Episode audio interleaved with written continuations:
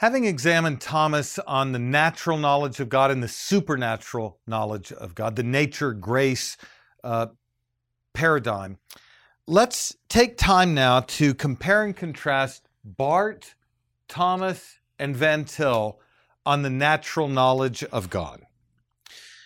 Thomas, as we've seen, does not affirm that knowledge of God is concreated. So he denies concreated knowledge. We've seen that. He, he flat out denies that knowledge of God is concreated. However, Thomas affirms concreated capacity to know God naturally or through nature. So he denies concreated knowledge, he affirms concreated capacity. Now, Karl Barth, as is well known, insists that there is no direct revelation of God in history, no natural knowledge of God in history, and no possibility of attaining such natural knowledge in history. For Barth, there are two dimensions of created reality Geschichte and History. And I'm going to give you a summary of this. I've turned you already to Jim Cassidy's wonderful lecture in 2018 at the Reformed Forum Conference. Revelation for Barth does not occur on the plane of history as we know it. Revelation is bound up with the supratemporal dimension of Geschichte, where God reveals himself in and to Jesus Christ alone. Cassidy, in his 2018 lecture, makes that very clear. To summarize it concisely, the event in which God reveals himself to man is the event in which man is reconciled to God, and that event is the person of Jesus Christ. But for Barth, the person of Jesus Christ, the revelation of God in Jesus Christ, the reconciliation of God and man in Jesus Christ cannot be accessed in calendar time. It belongs to an entirely distinct supratemporal dimension, indirectly accessible forever.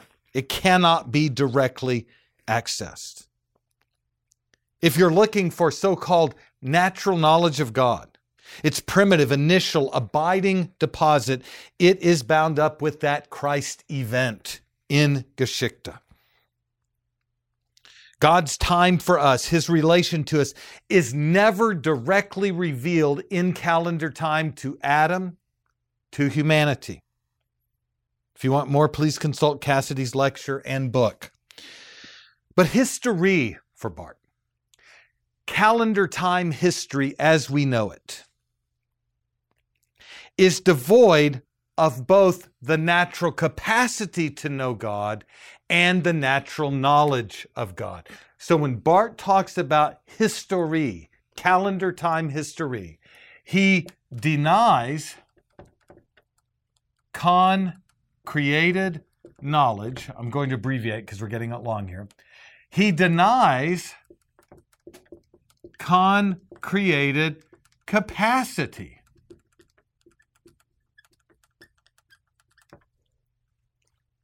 History for Barth, calendar time that we inhabit, is a realm totally devoid of the natural capacity to know God, totally devoid of concreated natural knowledge of God, totally devoid of direct revelation. Barth does not view the fall of Adam as an historical event by which he passed from a state of integrity to a state of corruption and fall. Barth writes in 41 551 of his church dogmatics in the matter of human disobedience and depravity, there is no earlier in which man is a transgressor and as such innocent. Barth denies the estate of innocency. He denies concreated knowledge, concreated righteousness, concreated holiness in Adam. He says this Human history constantly reenacts that little scene in the Garden of Eden. There never was a golden age. There is no point looking back to one. The first man, Adam, was immediately the first sinner. It is the Word of God that forbids us to dream of any golden age in the past or any real progress within Adamic, mankind, or history, or any future state of historical perfection.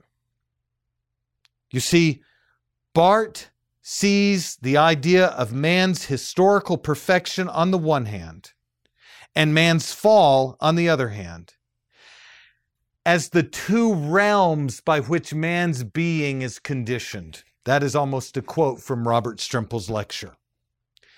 In Jesus Christ, in the supratemporal realm of Geschichte, there is knowledge of God.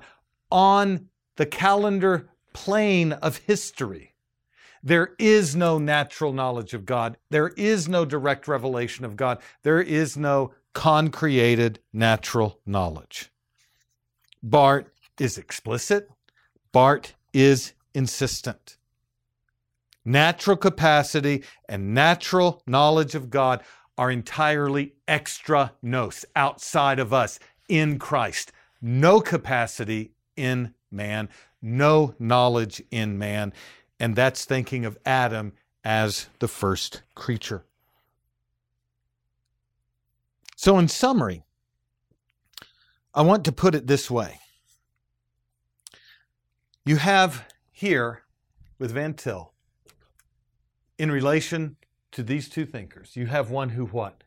Affirms concreated capacity. You have one who affirms concreated natural knowledge. And I want you to look at the board and I want you to tell me who is closer to Barth. Barth denies concreated knowledge. Barth denies concreated capacity. Thomas denies concreated knowledge along with Barth. Thomas affirms concreated capacity along with Van Til. But when you're placing them together alongside one another, it is very clear that Thomas is closer to Barth than Van Til. Van Til affirms concreated capacity. Van Til affirms concreated knowledge in Adam pre-fall. Barth denies both. Thomas denies one. And so if you call this the deeper Catholic conception, traditional Catholic conception, the DCC, if you call this the deeper modernist conception with Barth, the DMC, if you call Van Til's the deeper Protestant conception, looking back to um, Vos, we need to appreciate that Aquinas is closer to Barth than Van Til on the natural knowledge of God. Aquinas and Barth join hands denying concreated natural knowledge of God in Adam as the image of God. Aquinas affirms natural capacity, Barth denies it. But neither Barth nor Aquinas can affirm the direct revelation of God in nature in the form of concreated natural knowledge. Van Til, then, ironically, to come full circle, affirms the most robust view of the natural knowledge of God. Do you remember how the lecture began? In the Nature and Scripture volume, Van Til says that the Reformed hold to a distinct doctrine of Scripture. There is a distinctively Reformed doctrine of Scripture. He says the Reformed also hold to a distinctive view of natural revelation and the natural knowledge of God. That view can be set programmatically over against the deeper Catholic conception, denies concreated knowledge, affirms the capacity, over against Barth, who denies both knowledge and capacity. It's only in the deeper Protestant conception, only in the confessional, reformed theology of natural revelation and natural knowledge of God that you get a full orbed affirmation of both capacity and concreated knowledge. These lines of distinction and relation help us understand that Van Til's doctrine of natural revelation and concreated natural knowledge of God offers us the most robust doctrine of natural revelation and natural knowledge of God when compared to Thomas, Barth, medieval Roman Catholic, modern, or new modernist proposals. Van Til stands out as unique. Reflect on that. That is very much worth noting. Now, what we're going to do as we move into the next phase of the lectures is this. Van Til is going to affirm that that concreated capacity, that concreated knowledge, righteousness, and holiness that together comprises the image of God, never existed for a moment apart from God's special act of providence that brought positive, verbal, supernatural, special revelation to bear upon Adam from the outset, so that Adam never knew a moment in time that as the natural image of God in natural fellowship with God, he existed outside of a covenantal disclosure from God. And as we pursue that, we'll understand and take a programmatic look at Van Til's seminal essay, Nature and Scripture. Nature being the natural revelation of God, Scripture being the post fall, positive, special revelation of God that before the fall took the form of the covenant of works. And we'll probe that as we continue to explore Van Til's doctrine of revelation.